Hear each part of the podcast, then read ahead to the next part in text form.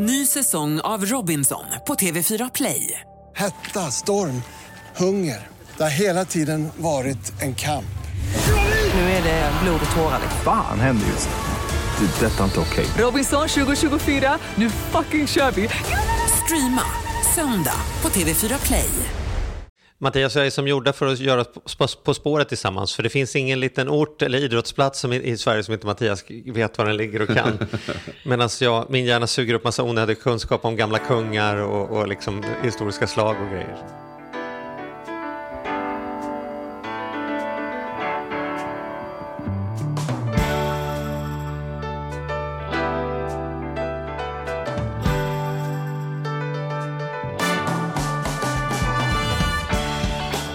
Hej och välkomna hörni. Det är ju ytterligare ett avsnitt av Ekonomi på riktigt som vi ska köra idag. Åh, fantastiskt. Ja, Och ja hösten har kommit och tagit oss med eh, storm, kan man säga. så. Men du, inte, ja, men inte med storm som att det är blåsigt utan som att det bara är väldigt mycket myshöst. Ja, Soligt och fint och klart idag när vi spelar in. Och Ja, Åh, men det regnar ju häromdagen. Alltså, jag vill säga att det är väl typiskt höstväder. Men det är ju, jag tycker det är mysigt. ja, jag, jag älskar ju hösten. Mm, jag med. Ja. Det kan vara den bästa eh, årstiden.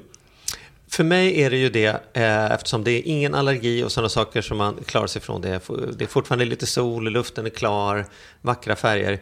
Fast ärligt talat, i början på hösten är mysig. När man kommer fram en bit så blir det så här, kan det inte bli jul någon gång? När det börjar, jag blir lite deprimerad när det blir för mörkt. Och Ja, för, du säger det. November är ju Liksom. många tunga... ja, november är, är ju generellt sett, trots att jag fyller år i november, brukar november inte vara min favorit. Ja, just det. Mm. Nej, så är Ja, det. ja, ja, men vad sjutton, vi, Mm. vi har det. Och, och det är ju, idag så är det superkul. Vi vill återigen tacka alla alla lä, läsare, Alla alla, lyssnare Ja. för så bra input. Och det är ju faktiskt tack vare er lyssnare som vi har fått upp frågan om lantbruksekonomi. Eh, varför pratar det så här? Det borde man prata mer om. Varför händer det som händer på landsbygden? Eh, och då, då gjorde jag så att när vi, vi fick några tips på, några, på, på någon person. Men sen så började jag googla sådär. Vem, så här, vem har skrivit eller finns det någon riktigt vass person på det här med lantbruksekonomi?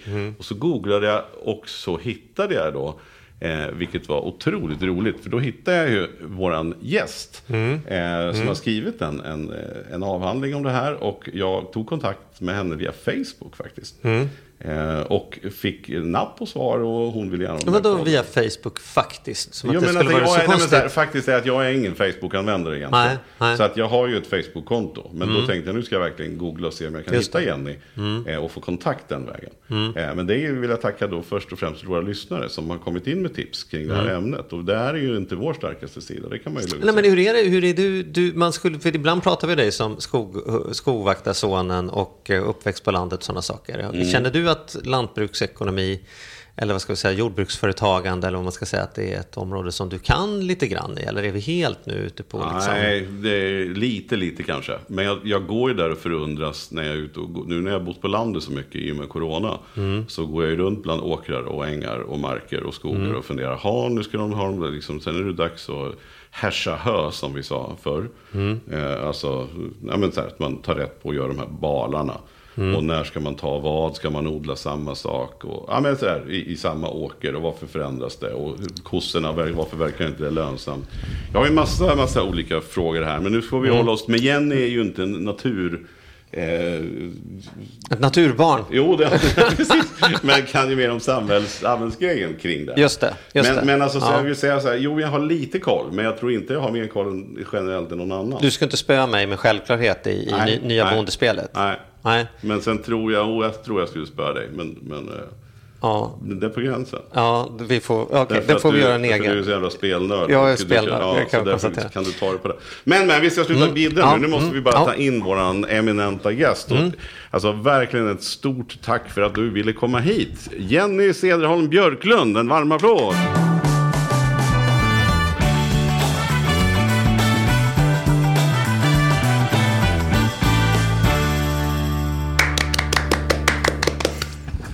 Det är ingen, Hej Jenny! det är ingen stor Hej. applåd Jenny, men det är en, den är hjärtlig i alla fall. Ja, det känns. Men vad, vad, vad tänkte du när du fick ett meddelande på Facebook? Var det, du, du, kanske du är van att få efter dina avhandlingar? Eh, Ja, eh, ja, jag är ganska van att få det faktiskt efter avhandlingen. Eh, vilket är lite märkligt, för det är inte så vanligt att man får det efter en avhandling. Men jag har fått eh, ganska många förfrågningar om att hålla föredrag och, och prata om resultaten i avhandlingen och sådär. Mm. Varför så, tror du att det är så då? Det var skitkul att få det. Ja, vad roligt. Varför är det så att du får många förfrågningar baserat på det? Man brukar alltid säga det om, om avhandlingar, att de läses av en och en halv person i snitt. Ja. Inklusive ja. opponenten och, och handledaren, det vill säga det är inte ens de läser den. Va, Nej, vad tror du, är det ämnet som är hett eller är det din take på ämnet som, eller vad? vad? Um, jag tror att det är, min avhandling är kanske inte som en vanlig så här superdjup i något Alltså jag har nördat liksom inte ner mig i något litet, litet, eh, någon liten, liten pusselbit, utan jag är ganska bred, tittar på olika perspektiv av entreprenörskap och, och så. Och sen är jag ju ganska praktisk, så det är mycket praktisk nytta i avhandlingen. Och eh, styrkan med avhandlingen kanske inte är de akademiska bidragen egentligen, det är ju akademiska bidrag också, men, men framförallt är det väldigt mycket praktisk nytta. Och jag tror det är det som gör det, att folk förstår liksom. Jag skulle säga då att tack vare corona. Så jag har ju varit nu, i princip hela det här året har jag ju bott på landet. Jag har ju ett landställe som ligger mitt i Sörmland. Och för mig har ju det varit alltså helt, helt otroligt vilken lunk man har kommit in i och, och de man stöter på det som trevlig stämning. Eh, jag menar nu är jag ingen lantbrukare så att jag menar jag, jag, odlar ju inte. Jag kan ju verkligen inte kalla mig för lantbrukare. Men jag lever jag har ju levt ett lantliv som är helt fantastiskt. Eh, det är ju någonting, du, du kollar på mig Charles som att jag... Nej men jag är bara här, lite skeptisk till att man blandar ihop att sitta på sommarstugan i hängmattan och ha det som jobb. Det är lite som att ha en fritidssegelbåt och säga så jag skulle nog kunna vara yrkesfiskare för jag är också ute på vattnet. Alltså jag menar, har man det som jobb då har man det väl Jo, det är klart att det är annorlunda men, men, om men jobb. Men det kanske var ett annat tempo. Men min upplevelse är väl att man jobbar skithårt tidiga morgnar och det är djur som Jo, behöver... men det är, det är ändå ett liv som pågår där mm. som är någonting annat än, än, än här i storstan. Vad, vad, vad, vad, säger din rapport, vad säger din avhandling om det, Jenny? Det ligger något i det du säger, för det finns ett begrepp som heter att vara inbäddad i bygden och inbäddad i samhället och det är ju lantbrukaren i allra högsta grad. Eh, och det gör att, att man är inbäddad, det betyder att man eh, har relationer, man har gemensam, eh, gemensamma värderingar och en kultur som gör att det blir liksom trevligt och tryggt och, och man känner sig välkommen i bygden. Eh, och du är ju ett exempel på det, fast inte du är lantbrukare så finns det andra lantbrukare och andra urinvånare, eller vad man ska kalla dem, som har bott i bygden väldigt länge, eh, som gör att du trivs. Och, det är ett dilemma för lantbrukaren som inte alltid prioriterar sig själv och sitt eget företag rent ekonomiskt, utan man gör väldigt mycket för andra, för att andra ska trivas. Hur då menar du?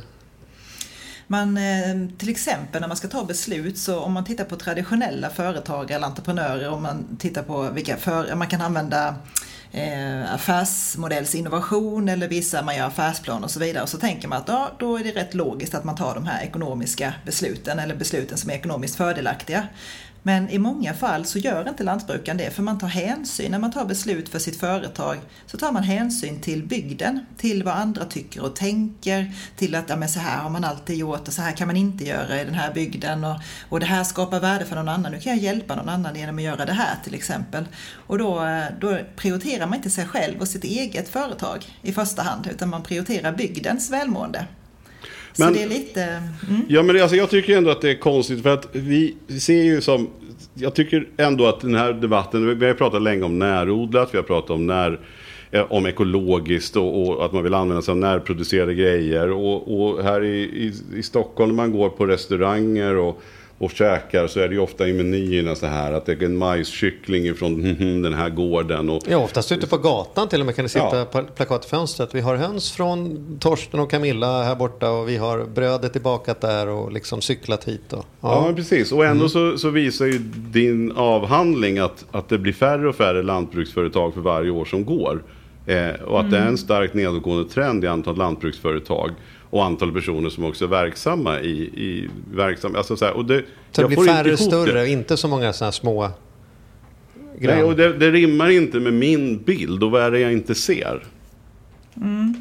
Eh, det du ser, alltså det, det, den trenden, det är en trend att man, eh, ifråga, eller man efterfrågar eh, lokalproducerad mat och, och, man vill veta hur maten är producerad och var och sådär. Så att det är absolut en positiv trend som är till gagn för företagen, för lantbruksföretagen i, i Sverige. Eh, corona eh, pandemin har ju också gjort att man har efterfrågat det här mer.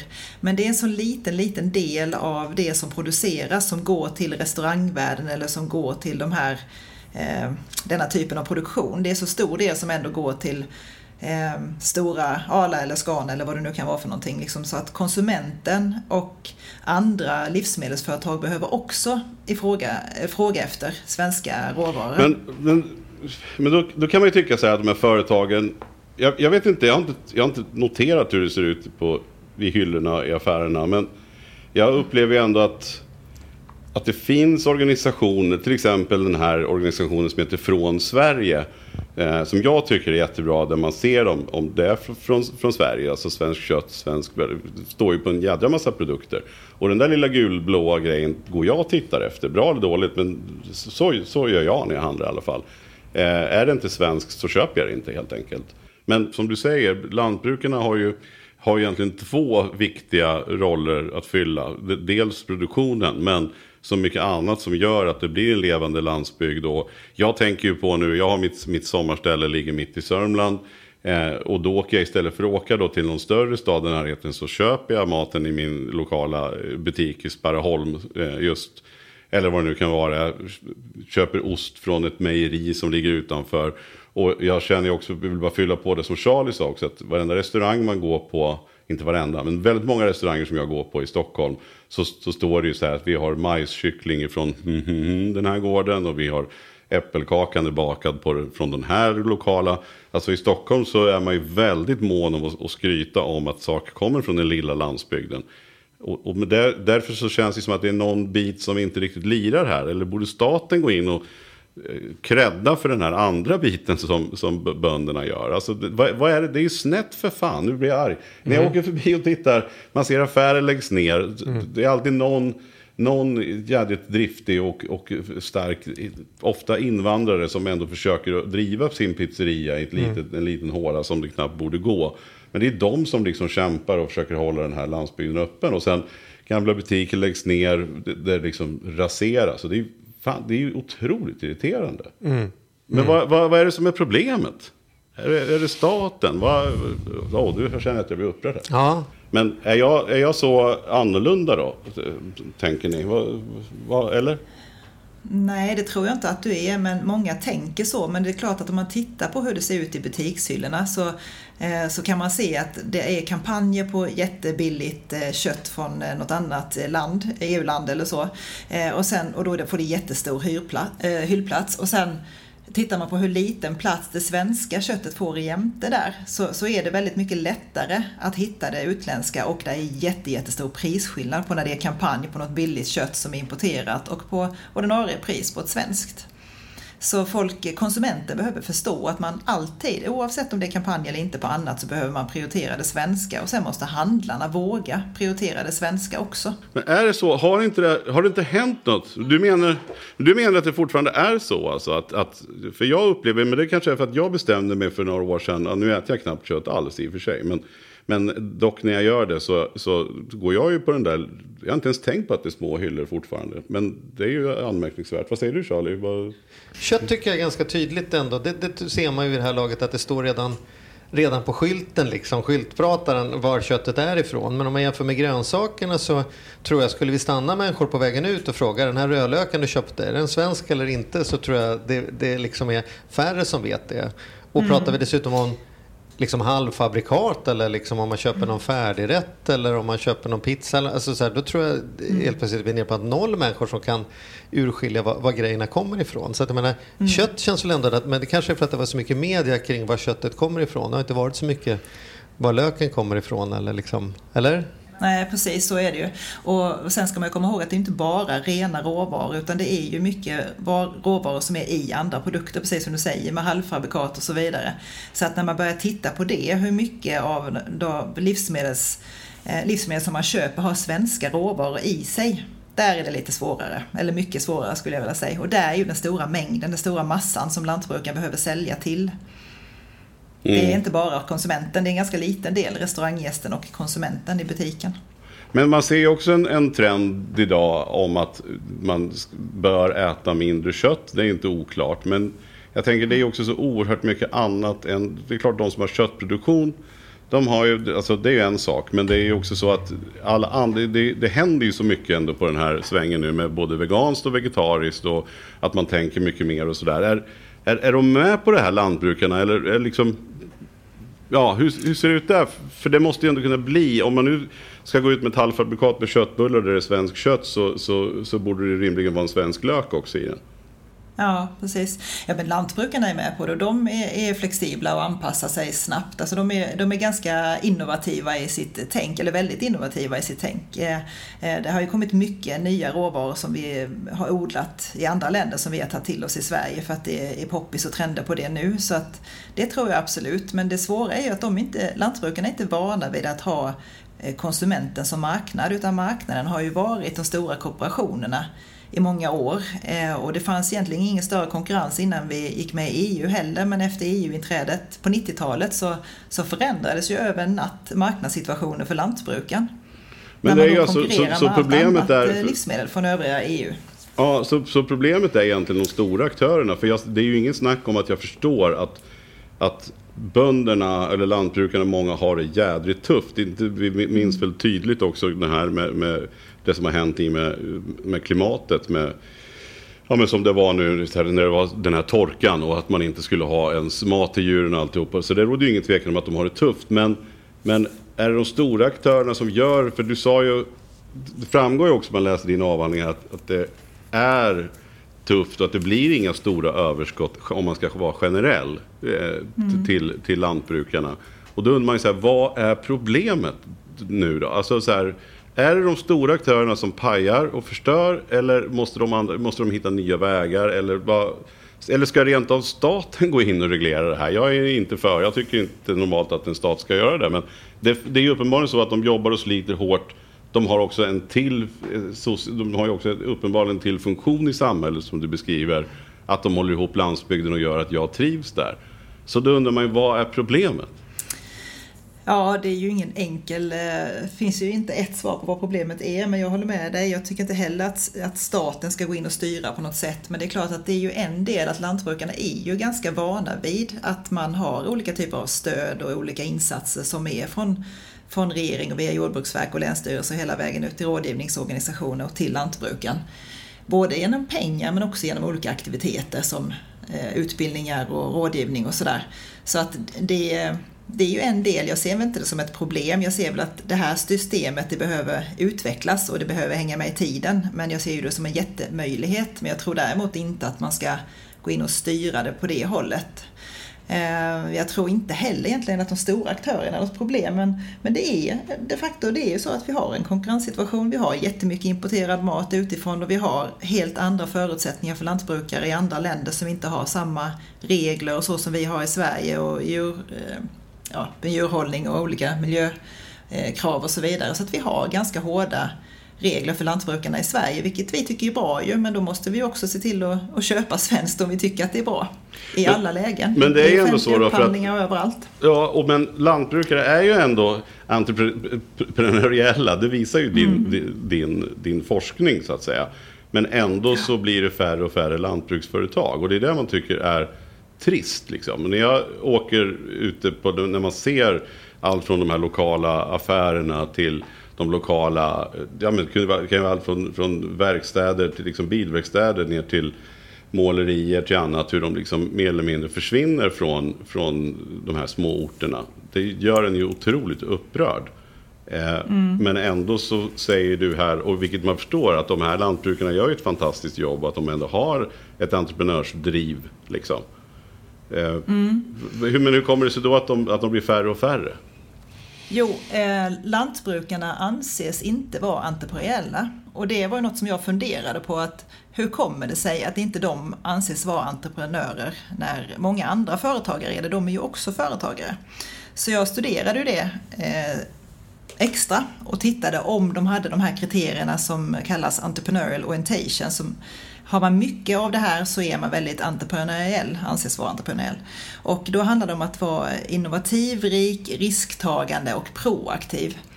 Och det är ju lantbrukarna i allra högsta grad som tar risker. De riskerar ju hela sin familjs ekonomi eh, många gånger i sitt företagande och proaktiva är de hela tiden. Ja, verkligen. De är väl så entreprenöriella man kan vara, tänker jag. De borde väl verkligen vara där. Jag är ju så fascinerad över allt vad det innebär. Eh, och det är därför man blir extra irriterad när man märker att det blir färre och färre. Och det gör det ju uppenbarligen för att det är en tuff, tuff bransch. Och då är det därför man tycker så här lite grann, vad är det som är felet kring det här? Nej, det är ju färre och färre. Det är ju ganska många som är eh, över 65 år av lantbrukare och det är färre eh, ungdomar, färre av barnen som eh, vill ta över det. Som det har varit traditionellt så har man lämnat över till nästa generation. Eh, men det är inte självklart längre för dagens generation ungdomar att ta över lantbruket. Eh, av olika anledningar. Dels för att man, världen har förändrats, samhället har förändrats. Man, man ser möjligheter med att kunna jobba över hela världen på ett annat sätt i dagens generation som man inte har gjort innan. Eh, så det är inte givet att man tar över och att man vill ta över heller. Det är väl en sak, men sen är det inte så himla lätt ekonomiskt heller att ta över för det är ganska stora värden som lantbruksmarken och lantbruket betingar. Så att det ska ju ett syskon lösa utifrån de andra och sådär och att det ska funka också. Mm. Eh, men sen har ju barnen sett att det är mycket, mycket jobb. Alltså lantbrukaren jobbar ju inte, det är ju inget 7-4 jobb och sen går man hem och är ledig och har semester när det är skollov och åker iväg och sådär. Så har det traditionellt inte varit, ska jag säga. Men de yngre som jag har intervjuat i, i mina studier, de, de vill ju ha ett mer vanligt jobb fast de är lantbrukare. Och de vill se till att hitta lösningar på detta. Att man kan vara ledig när barnen är lediga och, och sådär. Men, men, det måste ju vara lantbruks, liksom, det framtida lantbrukets utdöende om man är lantbrukare bara därför att ens föräldrar var lantbrukare, därför att deras föräldrar, den här att gården mm. går i mm. arv, det måste, måste vi väl nästan ge upp. Jag menar, det skomakare är inte barn till skomakare. Det är väl nästan bara tandläkare kvar i Stockholm i alla fall, där man frågar varför är du tandläkare? Så säger de för att pappa var tandläkare. Det, typ, det verkar vara någonting med tandläkare. Men i övrigt så har vi ju valt ett jobb därför vi har valt det. Vi måste väl kunna locka människor till lantbruket då som är sugna, inte bara för att de råkar vara födda på en viss gård utan som kommer fram nya generationer med nya idéer, nya tankar, nya visioner som det har gjort på många andra hantverksyrken. Om man får kalla lantbruket i alla fall delvis för ett hantverksyrke då, eh, mm. så, så, har det ju ändå gjort det kring ja, men nyskapande inom bageri och, och, och matlagning och, och, och inom andra saker. Ehm, det måste vara en framtid. En annan framtid är ju att det är några storföretag. Ja, men så har vi haft det på kläder. Från att det fanns textilindustri överallt så är det liksom en H&M i varenda galleria. Det kanske är så att det finns ett H&M en H&M lant anställda bönder som liksom, du vet, liksom, vad är det för framtid vi är på väg emot liksom? Det kan inte vara så enkelt att vi måste tvinga alla tonåringar att följa på mamma och pappas fotspår liksom. Nej, Nej, och jag tror där finns ju väldigt mycket möjligheter för det är ju inte när man tittar på vad lantbrukaren, lant, lantbrukaren gör väldigt, väldigt mycket för landsbygden och för det. Om man kan synliggöra det här på ett sätt så att, så att samhället ser att lantbrukaren är ju också en samhällsarbetare, någon som skapar värde för andra, någon som gör att landsbygden överlever, som hjälper andra entreprenörer i bygden och så vidare. Eh, kan man visa det så blir ju själva yrket också väldigt mycket mer attraktivt. Om man ser till dagens ungdomar, de är ju väldigt mycket inom, på socialt entreprenörskap och så vidare. Och, och det kan ju locka ungdomarna att vilja göra någonting. Inte bara livsmedelsproduktionen och hålla landskapet öppet som vi i samhället ser lantbrukaren som idag, utan att man gör andra saker. Men det är här jag tänker att det skulle finnas något, här, något stödsystem, något statligt som gör att, att att, de, att, man ser värdena i det här, att, alltså, som gör att varför jag trivs så mycket på landet. Eh, mm. Alltså, det, där kan jag tycka, sen kanske inte staten ska ge sig in i själva produktionen och businessen eh, emellan att Arla pressar priserna med en, liten, en krona per liter till på mjölken. I och för sig kan jag tycka att det är fel, men strunt samma.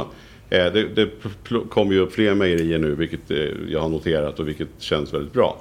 Men, men just den här, den här rollen som du, som du beskriver, att, att man faktiskt håller landskapet öppet eh, på något sätt.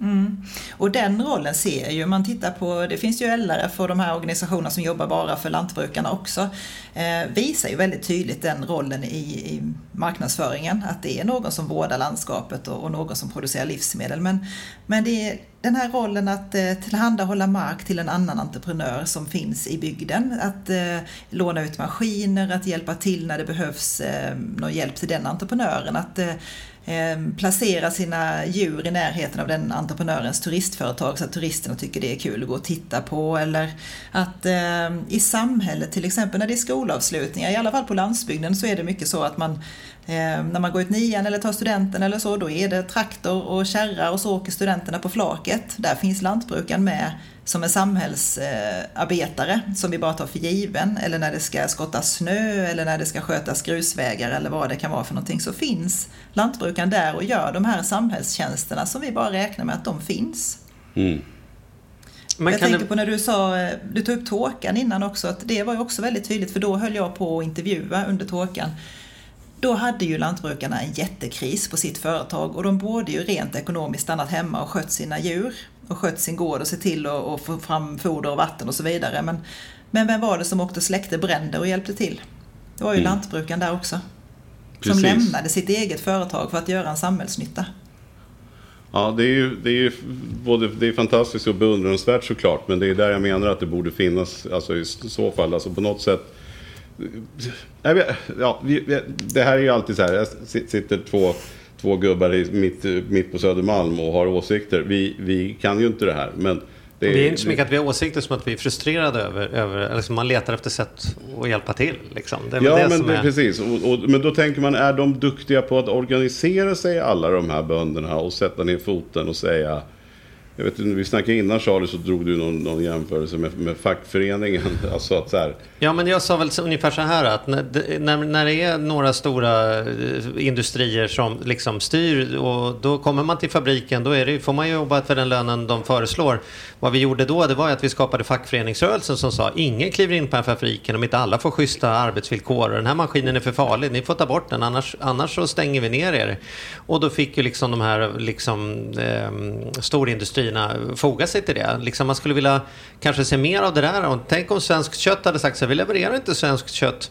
Ingen i Sverige levererar kött till en köttbulle om inte löken och, eh, också är, är svensk i den. Ska det stå svenskt kött så ska alla ingredienser vara svenska. Ja, då skulle ju lökproblematiken vara löst på en kvart. Liksom. Men då behöver man ju vara överens om att lite fransk bondestil, vi liksom eh, parkerar i rondellen och om vi inte får schyssta priser då kan inga bilar ta sig fram eller apelsiner i kanalen eller vad man läser om. Det är ju så hemskt att vi ska sitta två snubbar på Söder och ha åsikter om hur man skulle kunna göra detta bättre. Men, men jag- det tänkte när du sa man bryr sig om grannen. Därför att i andra områden där det har sett ut sådär att det finns några få stora liksom industrier som, som eh, sätter villkoren och de eh, som små har inget att sätta emot. Och jag, är det så att är bönder generellt sett duktiga eller dåliga på att liksom vara tillsammans och, och träffas? Nu träffas alla bönder i Skåne och brainstormar ett par dagar. Idéer, hur kan man göra nytänkande kring kyckling? Eller liksom, vem har lyckats riktigt bra med rotfrukter? Kan inte du komma och berätta? Hur brukar du göra? Vad är det vi andra har missat? Alltså egentligen konkurrerar de ju inte med varandra, för allt som produceras säljs ju. De, är det någon bransch där man hade kunnat hjälpas åt i 120 så, så är det väl i, i lantbrukare. Är man duktig på det eller finns det någon gammal tradition av att liksom, nej men jag kör mina grejer själv, själv är bäste dräng, eh, no pun intended. Jag, vet, jag har ingen koll på det där, men jag, jag vet inte, pågår det? Är man duktig på att liksom slåss för sin Eh, sak tillsammans? Det, nej, jag kan väl inte säga att jag tycker att man är så duktig på det och jag vet inte heller om det egentligen är lantbrukarnas roll i det här att göra det. Men jag kan ju tycka att det är kooperationernas roll. Till exempel om vi pratar köttbullarna, då borde det ju vara Scans eller vem det nu är. Det är deras roll i så fall att göra detta. När man pratar om det så märker man att vi har nog alla åsikter och vi har önskemål och det finns mycket energi i den här frågan och som ändå hamnar i bakgrunden. Jättemycket. Jag har ju läst mer om, om ombyggnaden av Slussen än om jag gjort om hur svenska eh, mjölkföretagare har de senaste tio åren. Mm, Men det liksom. som är så väldigt intressant tycker jag är att vi har fått, jag överdriver inte med att säga att vi har fått 25 mejl Mm. om lantbruksekonomi just. Varför jag började googla och hittade dig Jenny Mm. och, och på den vägen är det. Så att, men Men det- det här är ju så här, kan, men din avhandling, kan man få tillgång till den? Jag tänker, skulle, kan inte du lämna över en länk här innan du går så, så kan vi, vi lägga upp den, Charlie, på våra sociala medier. Och så tänker jag att Det är vi klart skulle, du ska göra det. Mm. Ja, och så tänker jag att vi skulle kunna köra på Face, att vi kan lägga upp det här på Facebook i vår Facebookgrupp. Och sen kanske du rent av Jenny kan gå in och vara lite expert i det här. Så att ni som är intresserade av lantbruk, lantbruksekonomi eller har funderingar och frågor kring det här avsnittet. Så låt oss diskutera det vidare på vår Facebookgrupp. Eh, och eftersom jag hittade dig Jenny på Facebook så kan väl du eh, se till att du finns med där lite grann då, ifall det kommer in frågor och svar. För det här är ju, det här känns ju som jag hade kunnat prata mycket, mycket längre om. Eller hur? Ja, Eh, det här berör ju. verkligen, Ja, verkligen superintressant. Ska också säga till lyssnaren att vi hade lite problem med tekniken här. Så att om det bara flagga för det lite grann. Men, eh, Vi tror att vi lyckas få ihop det ändå. Ja, vi tror Men att vi fick ihop ja. Mm. det väldigt bra ändå. Eh, Vi vet att vår producent Oskar gör ett bra jobb i alla fall. Så att, men men eh, otroligt intressant att du att höra eh, det här. Och stort tack för att du ville komma hit och snacka med oss. Tack själv för att jag fick vara med. Jag är på hugget på Facebook. Ja, härligt. Vi hörs och ses på Facebook då allihopa. Ja, så får det bli. Om ja. en vecka, vad händer då Charlie? Du, då är det nya äventyr. Härligt. Eh, jag kommer faktiskt inte ihåg vad vi släpper nästa vecka, men det vet man ju nästa vecka. Ja, nästa vecka. Eller den här veckan om man lyssnar ja. ikapp. Det kan bli någon vi stoppar in någon ännu mer aktuell. Ja, vi vi kör se. ju i alla fall en gång i veckan. Så är det. Stort tack Jenny! Tack själv. Hej då! Hej då.